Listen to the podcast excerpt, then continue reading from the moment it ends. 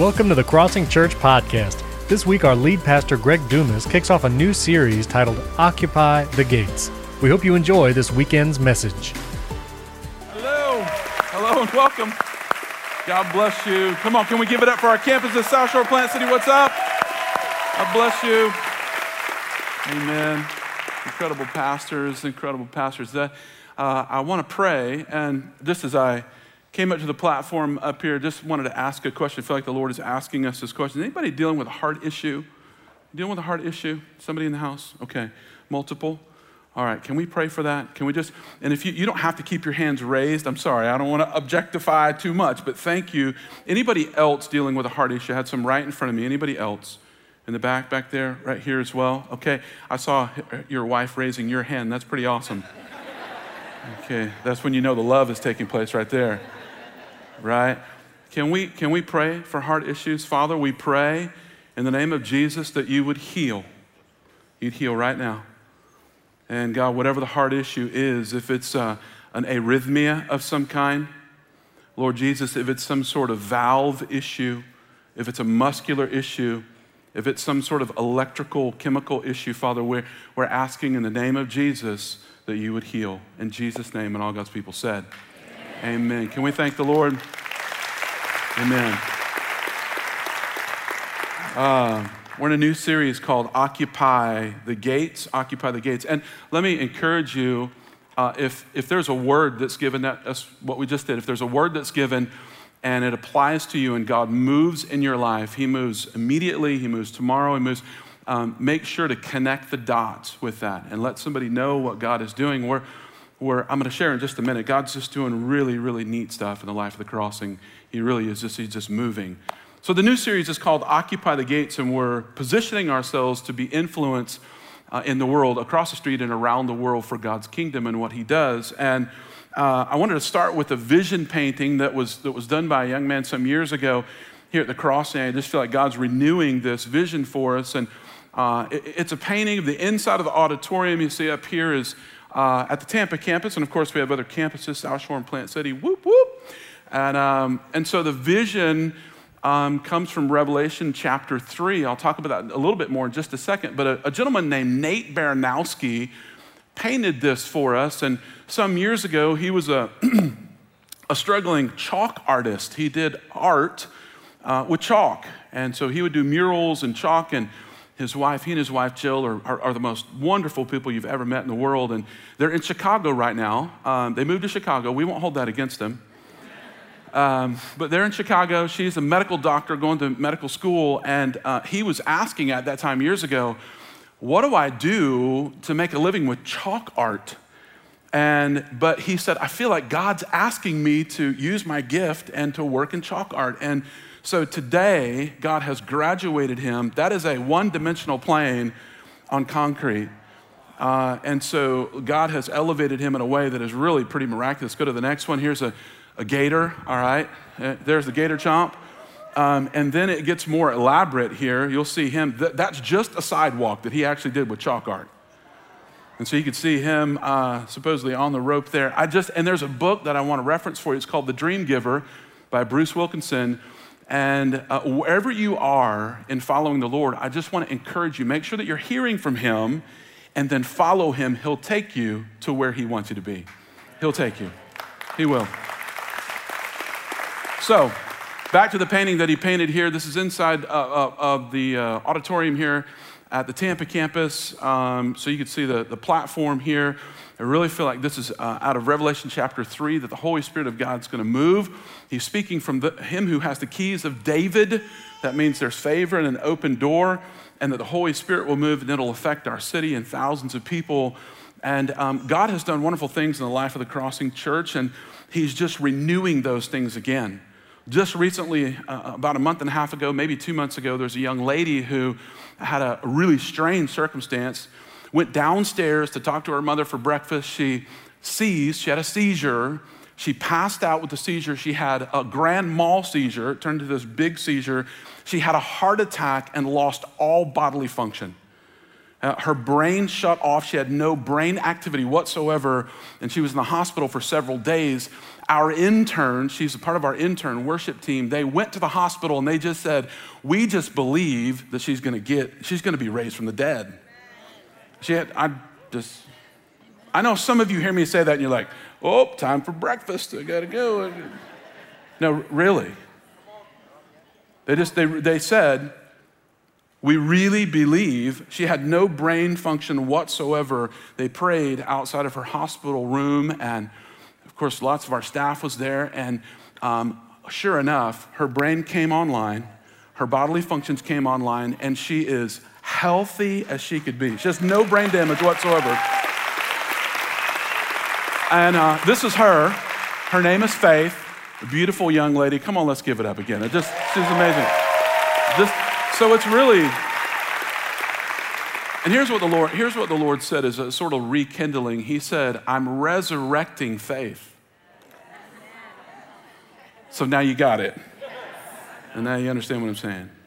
I'm resurrecting faith. And, and so I want to release that word just as I begin to teach today. God's resurrecting faith.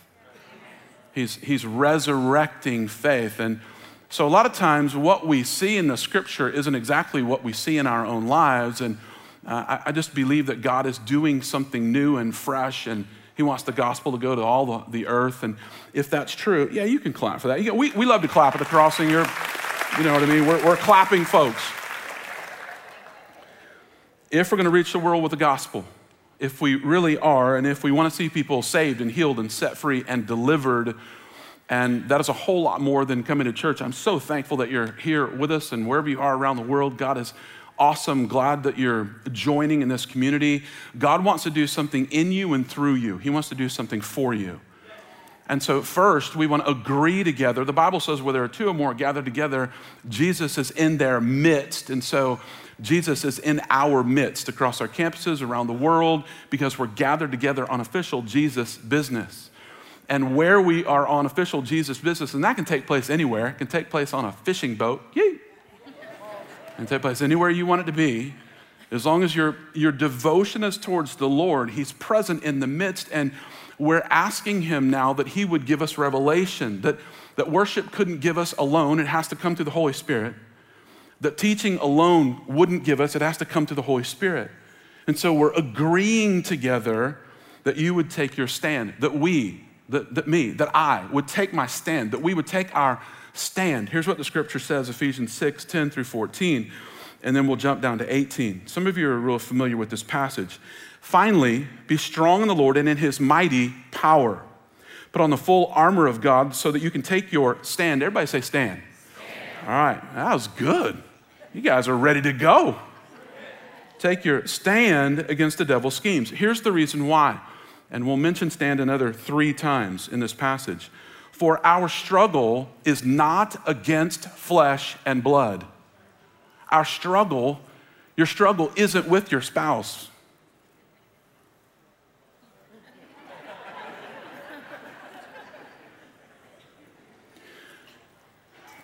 Your struggle isn't even with you necessarily.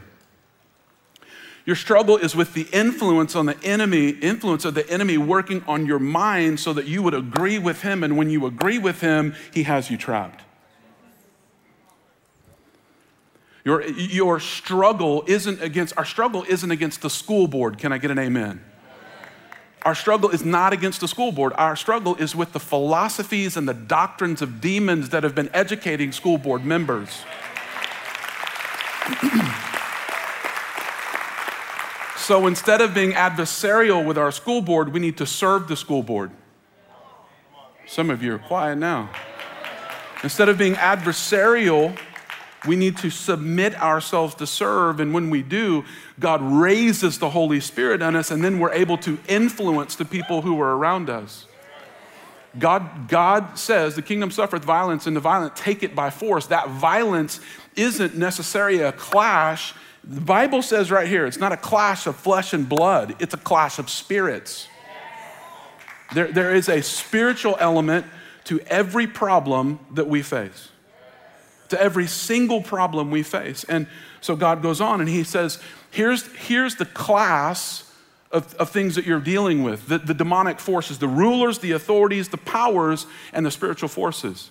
That means from the nymph mode, and I'm talking about sort of the lower uh, sort of demonic forces, all the way up to the demonic forces that rule worldly and heavenly realms, like in DC. No, I'm actually, I'm, I'm actually, this is really true.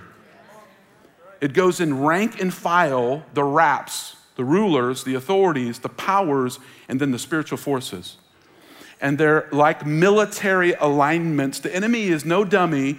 He's, you know what I mean? He's not, he's not good, he's consistent. He knows exactly what to do, and he's been doing it for a long, long time. And so he orders his rank and file from the smallest to the greatest for influence. And what he wants to do is he wants to change our behavior by saying things to us over and over and over and over until we believe them. That's what happens at the gate. We're going to talk about that in just a second. You can displace the enemy at the gate, and if you can displace him from the gate, you can occupy the space where he has been. You can, you can displace him. And so, quickly, that means our minds, our families, our church, our city, our region, the state, the nation, and the world. And as right now in history, as America goes, so goes the world.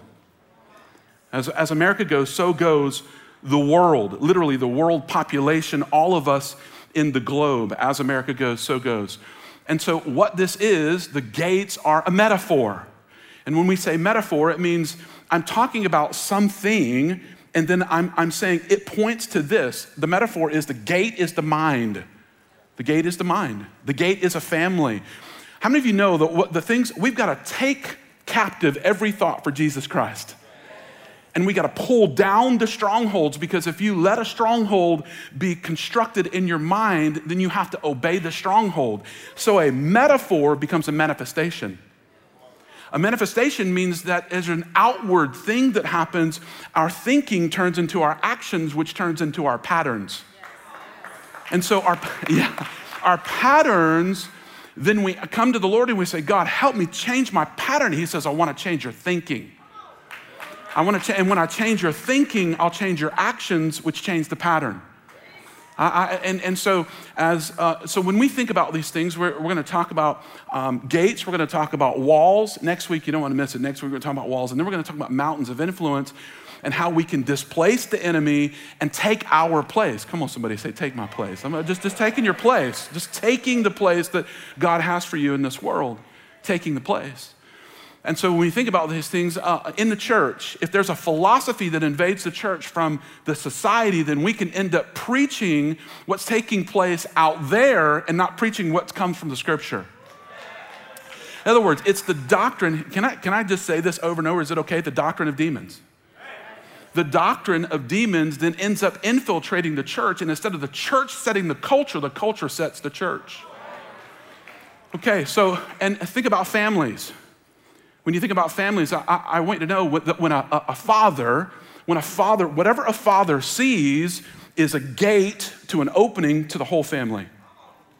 Now, I know that's sobering. It is sobering. Why is why do I mention the father? Because the father is the head of the household. In God's economy, the father is to take a place. Doesn't mean, okay, wives and husbands, come on, everybody. Wives and husbands are co equal, they, they, are, they rule and reign together. Can I get an amen? amen. Okay, I got to be careful this day and age. Especially Latin ladies will be like, "What's up? What's up, bro?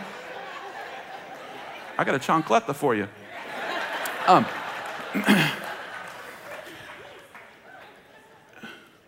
we're equal, completely equal in substance, not equal in position.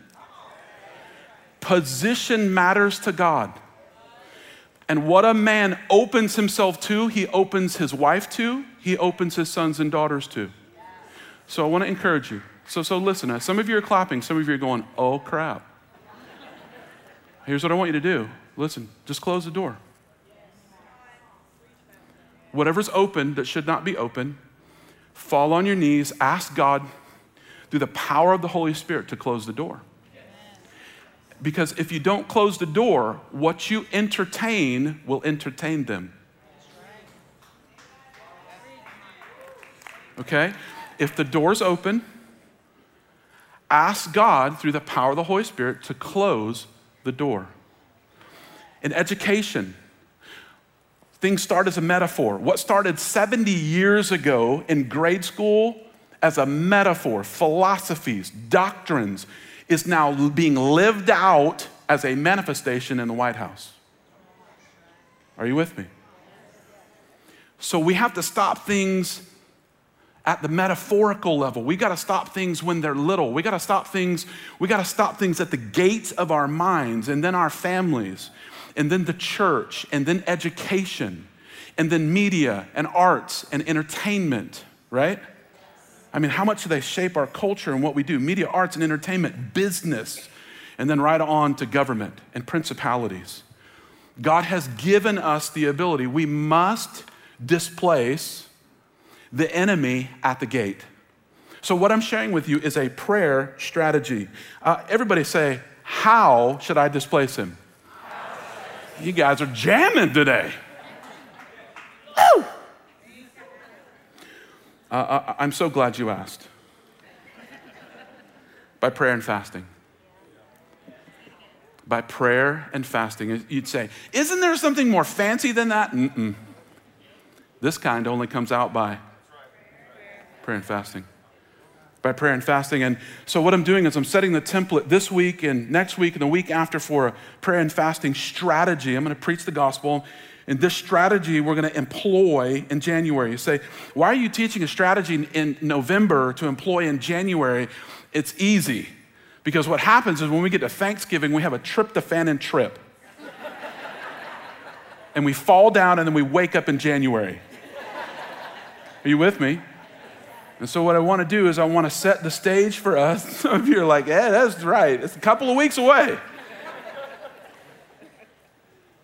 The strategy I want to get logged in so that whoever wants to join us for the 21 days of fasting and prayer that start the second week of January, we can have the same information to start on the same page and we can affect the world so that we can change what God's doing in your life, your family's life, in our schools around us. I'm going to actually have you sign up. And by the way, the content of what you'll hear over the next couple of weeks, this week and the next two weeks, was from a brother, a friend of mine who's a pastor. He's, he was a pastor for years and years and years. And he just humbly gave me some of this content. Actually, the, the content that you'll hear, and most of the message coming from the rest of what I do, he handed me this document and he just, he was kind of like a sensei. He was like, he said, he said, he said, I, th- I, I, just, I feel like God has some inroads with this content. And so I want to give credit where credit is due. And I just, can you just thank the Lord for people who hear from God? Who just hear from the Lord. 21 days of fasting and prayer. So it is a, a strategy, a structure. And when we get to January, I'm going to have you actually sign up. We're going to take our place on the wall. That's next week. I'm going to have you sign up by families and say, What am I going to do? I'm going to say, I don't know. I'm going to let, let you pray and hear from God. I want, you to, I want you to hear from God, and then I want you to activate and do what God says to do. And sometimes that's going to be in, in uh, various places. I need to be careful. I'll start preaching next week's message. Let me get going. so we're called to stand. Everybody say stand. stand. And we're called to displace. Everybody say displace. All right, stand in the gate, displace the enemy, and you have authority to do it. There's a promise to Abraham in Genesis 22 17. God says to Abraham, You will occupy, occupy the gates of your enemies. Then he says another promise to Rebekah's family when he was about to marry Isaac, when she was about to marry Isaac in Genesis 24 60. And her family says to her, tens of thousands of thousands, Abraham, Isaac, and Jacob, that you would occupy the gates of your enemy. And then God gives commissions. He gave the, the commission in Genesis to rule over the earth and to subdue it. This is from the Lord. And so I, I want to ask you a question as I'm starting to move through this more quickly. Do you feel like you rule and reign for Jesus? Lots of, I, I just think lots of times, lots of us don't feel like we're ruling and reigning. And so God's command says, I want you to rule on the earth and I want you to subdue it. Now I'm going to unpack this a little bit because we can get the wrong idea. Then there's the first commission, and then there's a great commission. the Great Commission, Matthew 28 19, go into all the world and make disciples and baptize them in the name of the Father, Son, of the Holy Spirit, and I'll be with you until the end of the age. Go, if you're a Christian, go find people, share Jesus with them, and turn them toward a Godward orientation. I almost couldn't get that out. Turn them. Turn them. Turn them. Now you're with me. Turn them. Turn them. Show them the truth and turn them towards the glory of God. So that people who worship, I'm to say it again, you ready? Worship demonic philosophies start to worship God as their Savior. Start to worship Him. So it's a, it's a complete change, it's a metamorphosis. It's a complete change. Mind, emotion, and then submission of the will. Complete turning to the Lord. Change them, make them disciples. But there's also a commission that comes before that, many chapters before, in Matthew chapter 10, and Jesus is sending out the disciples. It's the first round of them going out, and he says, I want you to heal the sick, I want you to raise the dead, and I want you to cleanse the leper. And so for the American church today, we say, What is Christianity? And we say, coming to church and getting oriented to the Bible and being a good person. We hear this all the time being a good person. Jesus didn't come, listen, just to make you a good person. Jesus came to make dead people alive. That's what he came to do, to make the dead live. And the commission of the gospel isn't just to be a good person, it's to walk into your office building and to have so much of the Holy Spirit on you that people around you start asking you, Who in the world do you serve? What's different about you? What's different about you? And, and that we pray and the sick are healed, the dead are raised. We just saw a few months ago, and I know I can't overstate it in our church, I, we just saw a girl who was dead come back to life. She's on, she sings on stage. You come see her on Wednesday at noon prayer. Uh, you can actually say, What's up? What's up, faith? God's resurrecting faith. He's resurrecting faith. But unless we get confused about what the commissions are, and uh, let, us look at this. Lance Wallnau and Bill Johnson wrote a book, The Seven Mountain Mandate, and I, I just want to give you a little excerpt. We've been given authority to rule over the entire planet. However, kingdom authority is different than typically understood by many believers. It's the authority to set people free from torment and disease. Can I get an amen? amen? That's the authority we've been given. To destroy the works of darkness it's the authority to move the resources of heaven through creative expression to meet human need. In other words, it's to gain resource, but not to gain resource to get, to gain resource to give. It's to gain resource to give. It's the authority to bring heaven to earth. It's the authority to serve, to serve, to serve. Jesus served with the heart of a king, but ruled with the heart of a servant. This is essential. This is an essential combination and must be embraced by those longing to shape the course of history. Do you want to do something supernatural? Royalty is my identity, servanthood is my assignment, intimacy with God is my life source. Now, watch this, watch this. So before God, I'm intimate. Before people, I'm a servant. Before the powers of hell, I'm a ruler with no tolerance for their influence. that, that, that's a mouthful. And wisdom knows which role to play. Wisdom knows which role. As with most kingdom principles, the truths of humanity's dominion and authority are dangerous in the hands of those who desire to rule over others. If you are like, oh, yes. I had a pastor one time that called me and he said, It's great to be the king. I said, You have misunderstood. You have misunderstood. Jesus ruled as a king and served as a servant. He donned the towel and washed the disciples' feet. The greatest of all became the least of all. These concepts seem to validate some people's selfishness, but when these truths are expressed through the, a humble servant, the world is rocked to its core. Becoming servants to the world is the key it's the keys of David, the key to open doors of possibilities that are generally thought of as closed or forbidden. When we start to serve, church, when we serve, when we say, I'm going to serve my wife, I'm going to serve my husband, I'm going to serve the school board. I'm going to serve the city. When we say we're going to go and serve the city and we're going to find out where the blight is and where the trouble is, and we're going to go in with the Holy Spirit and we're not going to be holier than thou, we're going to submit ourselves to the Lord of Lords and the King of Kings. And when we do, there's going to be a move of the Holy Spirit that moves out in the places in the city, and the city is going to say, Where in the world have you been? Can you please come and serve? Can you please come and serve? I think we should have people uh, serving our students and our teachers in every classroom. I, not every classroom, that would be a lot. Actually, in every school in Hillsborough County. I feel like that's what we need. Don't you think teachers struggle enough? Amen is right. If you're a school teacher, like, Lord Jesus. we have authority. Matthew 16, 15 he said to them, But who do you say I am? Jesus is talking to the disciples and he says this to the disciples Who do you say I am? Who, who, when you leave here today, after you leave from church, who do you say that I am? And Peter answered him, You are the Christ, the Son of the living God. And Jesus said to him, Blessed are you, Simon, Simon Barjona, because flesh and blood did not reveal this to you, but my Father who is heaven who is in heaven. And I say to you that on this rock, Petros, Peter, upon your confession of faith, I will build my church. Upon the confession of faith, I'll build my church, and the gates of hell will not prevail over that. When you confess Christ as Savior, when you leave this place and you said, Jesus is Lord, so let's make the determination now. Let's make the determination right here, right now. Jesus is Lord over your mind. Jesus is Lord over your family. Jesus is Lord over your business. Jesus is Lord over the school. Jesus is Lord over our city. Jesus is Lord over our nation.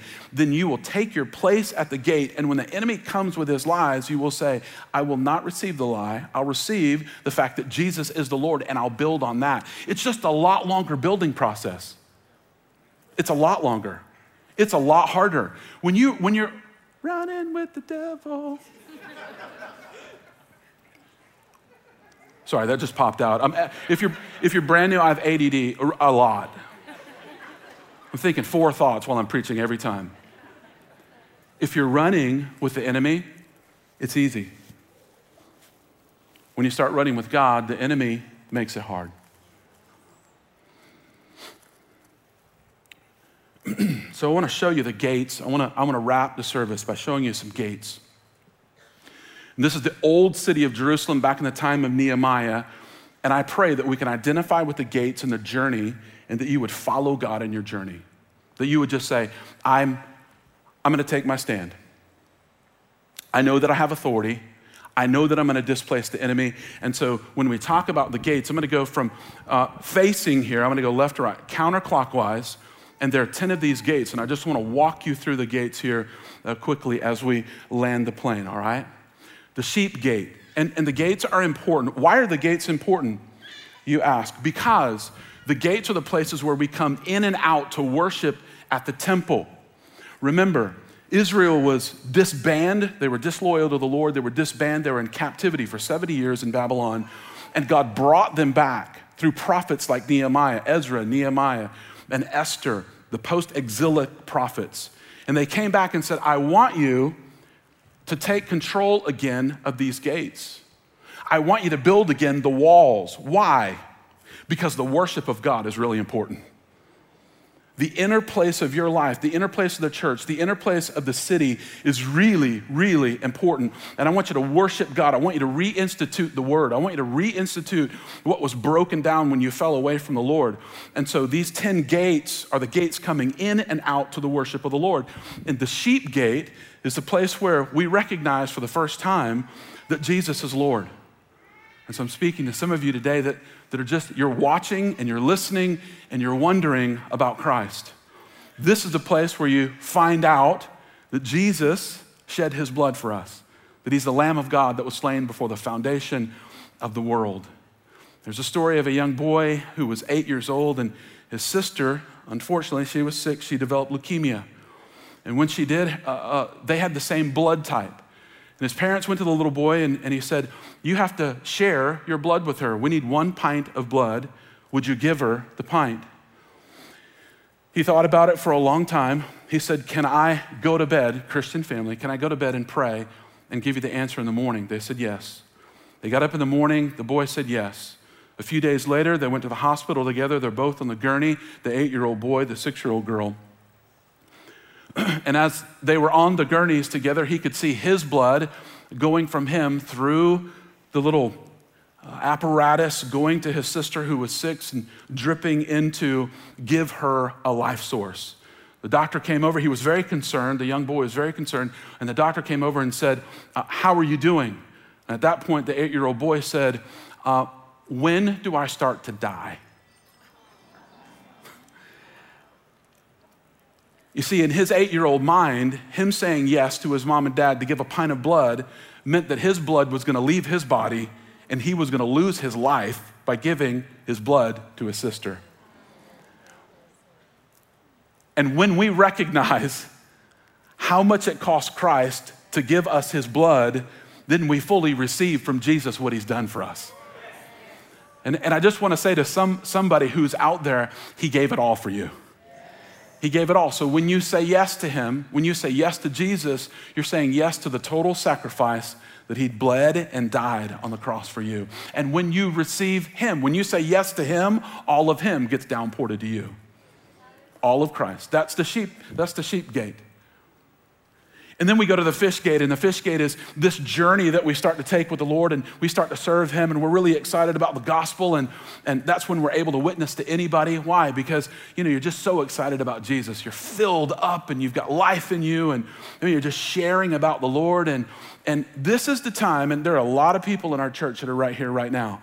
This is the time when you start not thinking so much about your occupation, you start thinking about being occupied by the Spirit of God. Because Jesus came to the fishermen, it was their occupation, and he said, Follow me and become fishers of men. So there are many people in the life of the crossing right now that are, whatever business you're in, whatever service you're in, whatever you do for a career, Jesus comes now in this phase of the gospel and he says to us, he says to you, and he says to me, Hey, I know that that's your career. Now I want you to be occupied with something else other than your career, and I want you to be occupied with my spirit. Come and serve me. Follow me. We go around the, the next turn of the gate and we get down to the old gate. And in between here and here, Christians get a little bit bored and we start looking for new things. Uh, you know, we, we start looking for something that's a little bit more fancy or, or something that's a little bit more expressive, whatever that might mean. And the Lord is saying to you and He's saying to me, hey, you don't need anything fancy. What you need is the old things. What you need is fasting and prayer, and you need the Word of God. Come on, somebody. You need the Word of God. You don't need, you, you, you don't need the newest, the greatest, the latest. What you need is to, to spend time with the Lord. You need to get in a quiet place and you need to uh, lock yourself in with Him and you need to say, God, speak to me. I need you. Th- this is the old gate that we return to the old ways. And then this journey is kind of a long journey down to the valley gate. And in the valley gate, God does some miraculous things. It's a, it's a place where Christians are challenged with trial trial and difficulty and strain and struggle. And for many Christians, when we get to this place down here at the valley gate, is when we leave. There are so many people that leave, and I want to encourage you don't leave, press in. Don't leave. I don't know what the challenge is. Don't leave. Press in. My wife and I were in, in seminary together, and uh, we had our first baby. Tori, she's now 25 and beautiful and has a baby. But at that point in time, full time seminary, working full time, my wife was working, raising a baby, and she would not sleep through the night. Now, if you have a baby that doesn't, anybody have uh, young kids? Everybody young kids. Okay, is it important that they sleep through the night?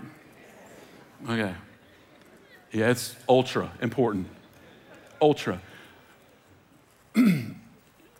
she had a, an issue with her esophagus, and when we laid her down, she would cry like somebody was sawing her in half. It wasn't just like a baby crying or colic, and we had everybody teaching us. You know, we had the La Leche League that just said, just, you know, just breastfeed her.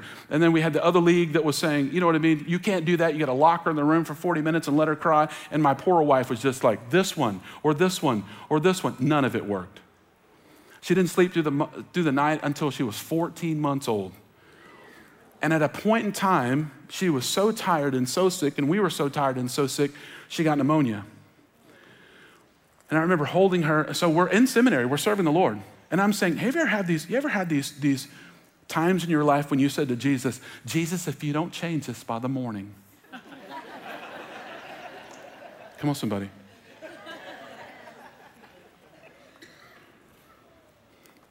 Here's what I want you to know in the Valley Gate He often doesn't change what we're asking Him to change, He changes us in the middle of the difficult time. The valley, church, the valley, on the mountaintop when everything is awesome is not the time when we grow. And, I, and to update the story, um, instead of healing my daughter, what God did is He gave my wife a song. So in the middle of the night, 3 a.m., you know, I'm thinking about going to class the next day and studying, job, just the whole pressure, all the pressure in the Valley Gate, the, the difficulties of the Valley Gate.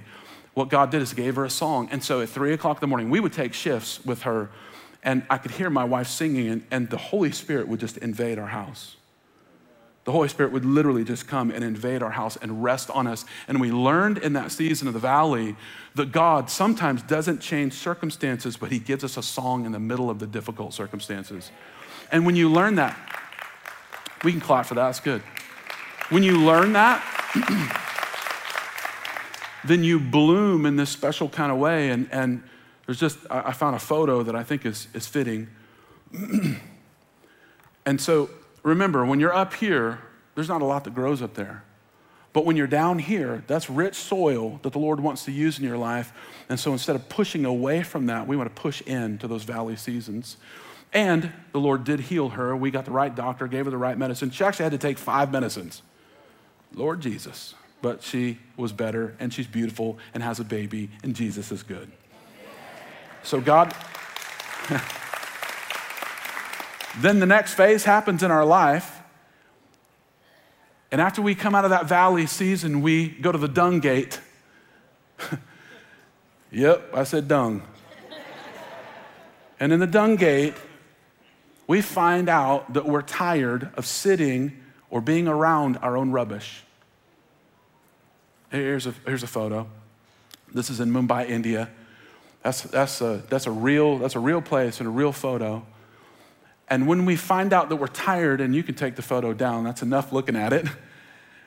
We find out that we're tired of sitting in our own rubbish. We say to God, God, I need you to come now with holy fire.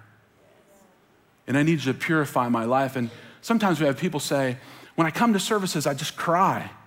And I don't, I mean, things have been okay for a while. I come to church, I feel more pressure. I said, that's normal. Yeah, I feel like I have so much sin in my life. I said, You're in the right place.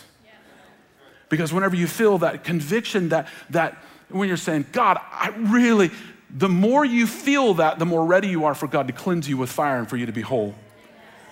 For God to just purify your life and to stand up. And this is the point in time when you take a sharp turn and you go up to ascend the wall now and you go to the fountain gate. And at the fountain gate, you learn that the Lord is healing you and forgiving you and washing you and cleansing you. And we go through this wonderful journey until we get to the Watergate. And at the Watergate, uh, it doesn't mean what happened in the United States. at the Watergate is where we're baptized with the Holy Spirit. And there's a picture of this. I just, we just get washed by the water, the cleansing of the water, the word, and God fills us up. And then out of our, our, our being comes this living water, John 7. And God starts to move, and, and what you say is different, and what you do is different, and how you see the world is different. And God does something in you that you've never seen before in this journey. If you go back, as you've walked through these seasons, and now we're ready for the horse gate, which is the place where we dispossess the enemy. And the horse gate is a place where we do war. It's the place where we mount up with the Holy Spirit and we say to God, God, I can't displace the enemy in my mind, but you can. I can't displace him at the school, but you can. I can't displace him uh, uh, in our city, but you can. And when a whole bunch of Christians find out where they are in the life of the gate, and then they express to God, God, I have to have you, then we will have a holy war in our city. We will have a holy war. And God's calling for it. God's calling. I, I don't think we can, let me just say this publicly. I don't think we can stay where we are. I really don't think we can stay where we are. In other words, we can't hide in the church any longer. We have to, we have, to have the power of the Holy Spirit and we have to go from here out there. We, we have to. We have to, church. And then we come to the east gate, and the east gate, traditionally, if you go to Jerusalem, the east gate is closed, it's sealed off. It was taken over uh, by the Ottoman Empire in 1530. I want you to see the picture. And so that's a Muslim radical group, and they put a cemetery in front of the gate. This is the actual east gate. And the east gate is important because it's closest to the place of worship inside the temple. And so it's physically walled off right now, but I want you to know that Jesus says when he returns, and it's keeping our eye on the fact that Jesus is coming back, church. He's coming back. And when he does, what is physically bound right now, the Bible says in Zechariah that he will land on the earth. And I say land because I see him coming in like a 747. Jesus is going to land. He's going to go to Jerusalem and he is going to, there's going to be an earthquake and it's going to cleave. Zechariah says it's going to cleave to the north and the south. The gate is going to be burst open and he will walk into, if you go back to the picture, he will walk into the temple he will walk into the temple and he will say to the world, I am the resting place of God on earth.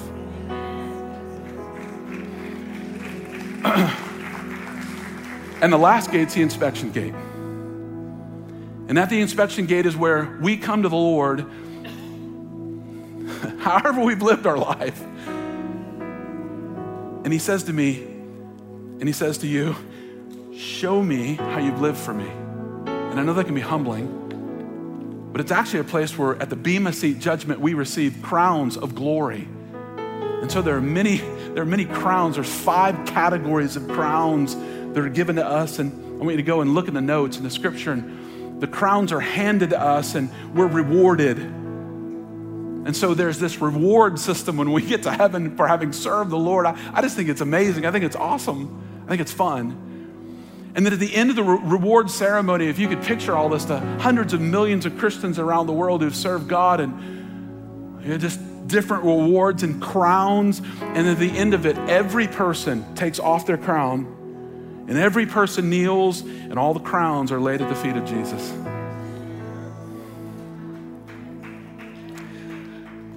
And today is one of those days.